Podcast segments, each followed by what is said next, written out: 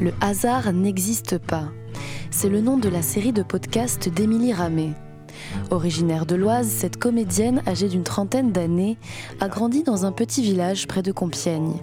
Une vie plutôt tranquille et banale, jusqu'au jour où elle découvre un secret de famille qui va tout bouleverser. Un récit extraordinaire qu'elle dévoile en 28 épisodes. Nous avons pu la rencontrer pour vous faire découvrir une partie de son histoire hors du commun.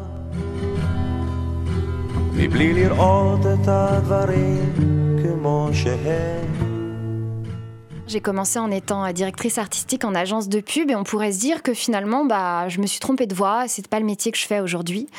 Et finalement, j'ai bien fait d'y aller parce qu'un jour, euh, par hasard, j'étais en train de travailler, mais je travaillais pas tellement. J'avais mon casque sur les oreilles, sans musique, juste pour pas qu'on vienne m'embêter en bossant. Et du coup, j'entendais les conversations de tout le monde. Et j'ai entendu une conversation entre deux collègues. Elles parlaient de leurs enfants et elles parlaient des groupes sanguins de leurs enfants, des compatibilités, des ressemblances. Et moi, je me suis mêlée de la conversation parce que j'ai toujours connu les groupes sanguins de tout le monde chez moi sans raison particulière. Et moi, ça matche pas. Mon groupe sanguin ne matche pas avec celui de mon père et celui de ma mère. Du coup, je me suis mêlée à la conversation et elles m'ont dit que, bah, si, si, c'est génétique en fait, il y a des correspondances.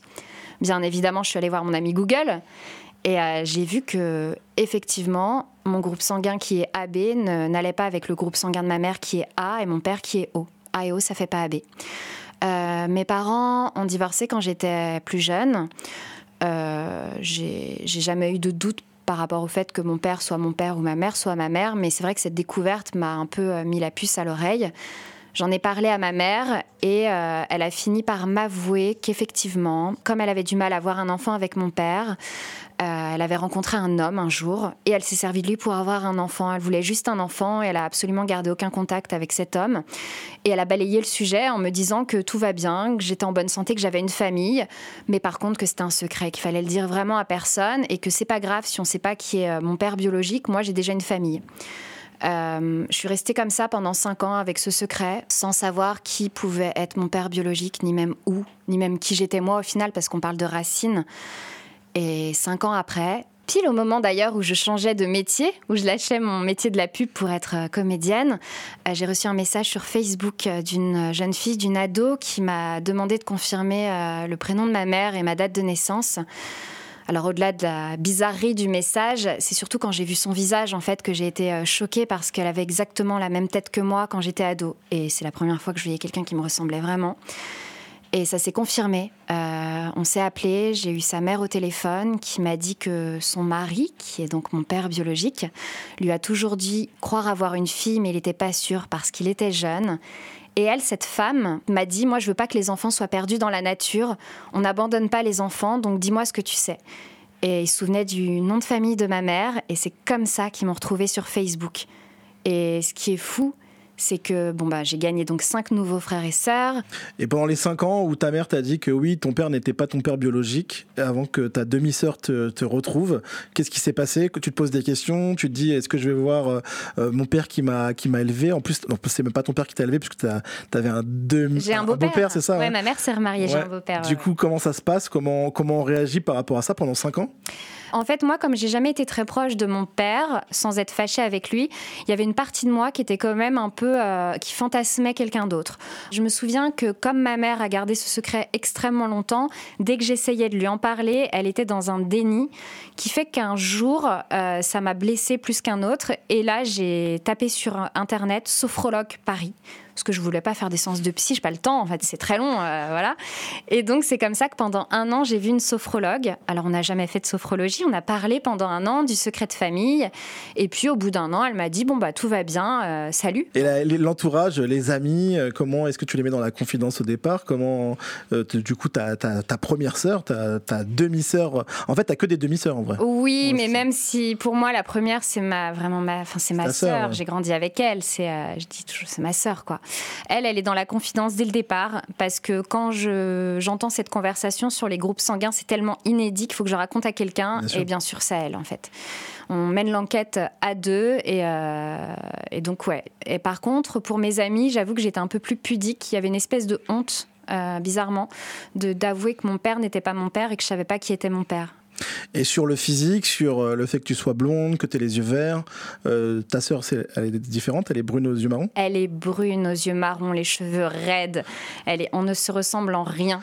vraiment, moi j'ai tout pris du côté de mon père biologique, c'est fou. Et quand tu étais petite, tu, lui disais qu'elle était adoptée ou pas du tout? Non, mais en fait, c'est marrant, c'est que j'ai euh, deux cousines qui, elles, sont vraiment sœurs. Il y en a une qui est blonde et une qui est brune. Elles se ressemblent pas. Donc, quand j'étais petite, je me souviens que je disais, bah oui, elles non plus, elles se ressemblent pas, en fait. Il n'y a pas de règle. Et moi, ma mère, je disais, j'ai les cheveux bouclés. Elle me disait, mais oui, mais ta grand-mère aussi. Mais ma grand-mère, elle se fait des permanentes.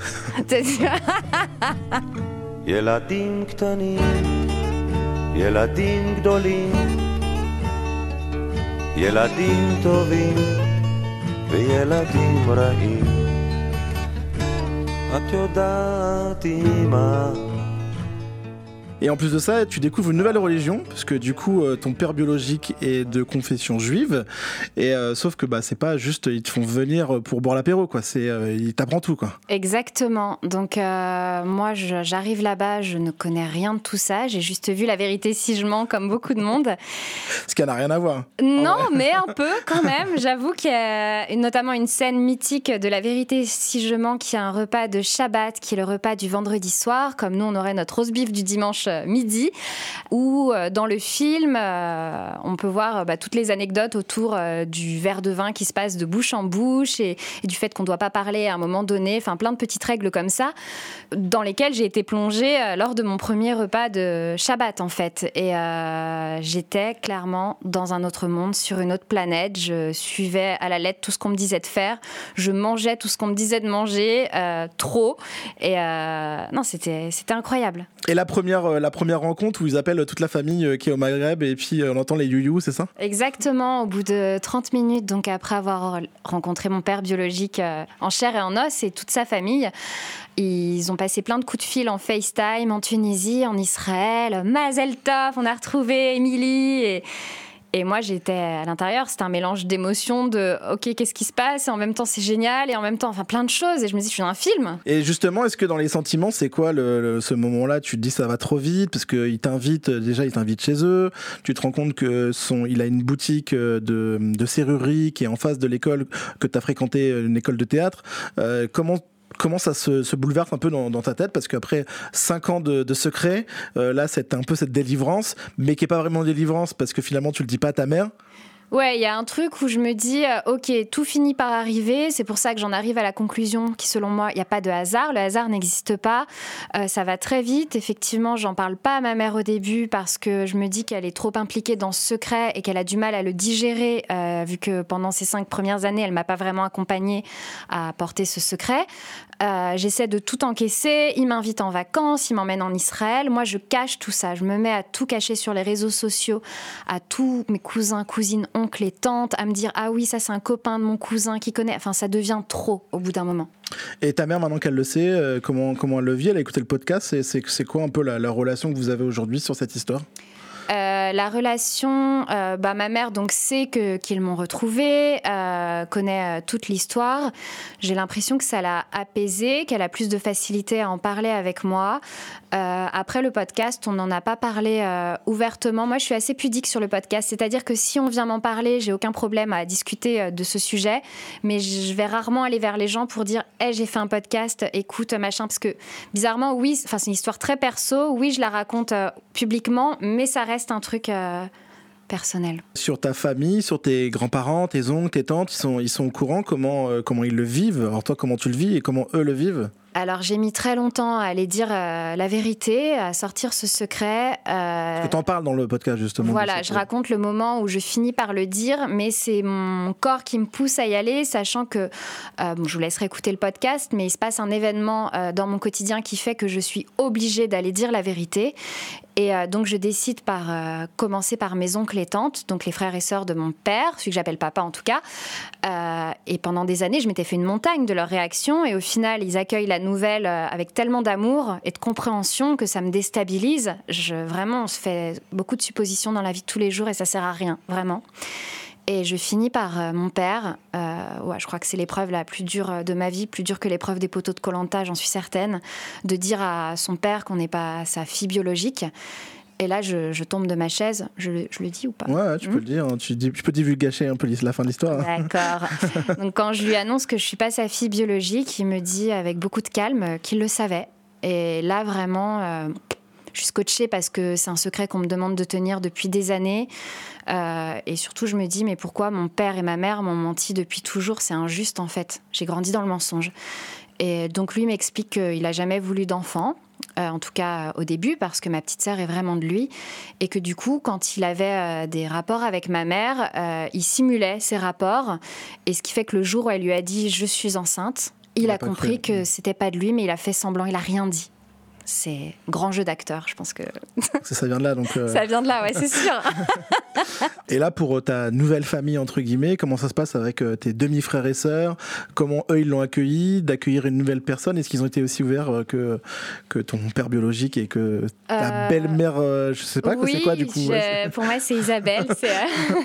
c'est, euh, oui, tout le monde. Parce qu'elle elle était aussi très, très accueillante très aussi. Chaleureuse. C'est grâce à elle qu'ils m'ont retrouvée. Franchement, c'est elle qui a poussé à ce qu'on me cherche.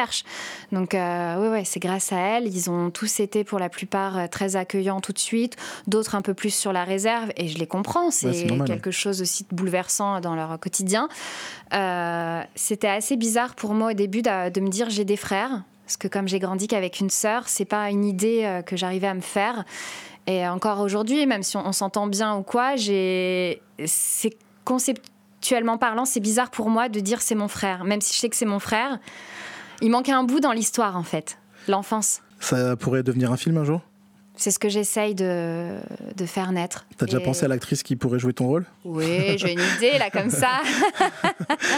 Et de jouer son propre rôle, ça serait pas un peu bizarre? Enfin, surtout que tu voudrais, euh, j'imagine, euh, hmm. réaliser le film? Non, je veux pas le réaliser spécialement parce que je pense que chacun son métier. Euh, donc c'est une histoire que j'ai déjà j'ai écrite. Donc c'est un manuscrit qui est encore en recherche de maison d'édition. Donc d'abord d'abord faire un bouquin donc. Oui ou en parallèle. Donc ça déjà ça a été comme une espèce de thérapie pour moi que d'écrire, de tout cracher sur le papier. Ensuite le fait de le lire à voix haute ce manuscrit pour le transformer en version euh, audio, ça a été à nouveau une seconde couche euh, de thérapie on va dire pour moi, d'entendre les mots en fait et de prendre les réactions des gens aussi, la manière dont les mots résonnent sur eux. Et du coup, l'interpréter, pour moi, ce serait la, couche finale. Et peut-être que c'est pas un film, peut-être que c'est un téléfilm, peut-être que c'est un seul en scène, j'en sais rien. Ça peut prendre tellement de formes différentes. Et moi, ce qui me touche surtout aujourd'hui, c'est euh, l'écho que ça peut avoir sur les gens. J'ai vraiment beaucoup de gens qui m'ont écrit avec des histoires similaires, avec des secrets de famille, et qui cherchent un peu euh, un parcours euh, connecté pour, pour se libérer un peu. Exactement. Hmm. Ouais, c'est toi qui devenir la psy des autres. Peut-être. c'est moi la sophrologue.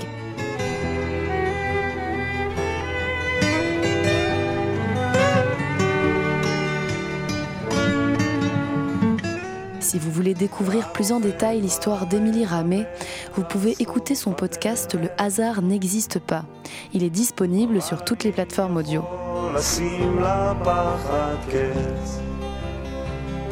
Le hasard n'existe pas, un entretien réalisé par Nicolas Calmels et Oran Loz pour Radiographite. Cette émission est proposée dans le cadre des productions coopératives des radios associatives du nord de la France, une coopération qui a reçu le soutien de la région Hauts-de-France.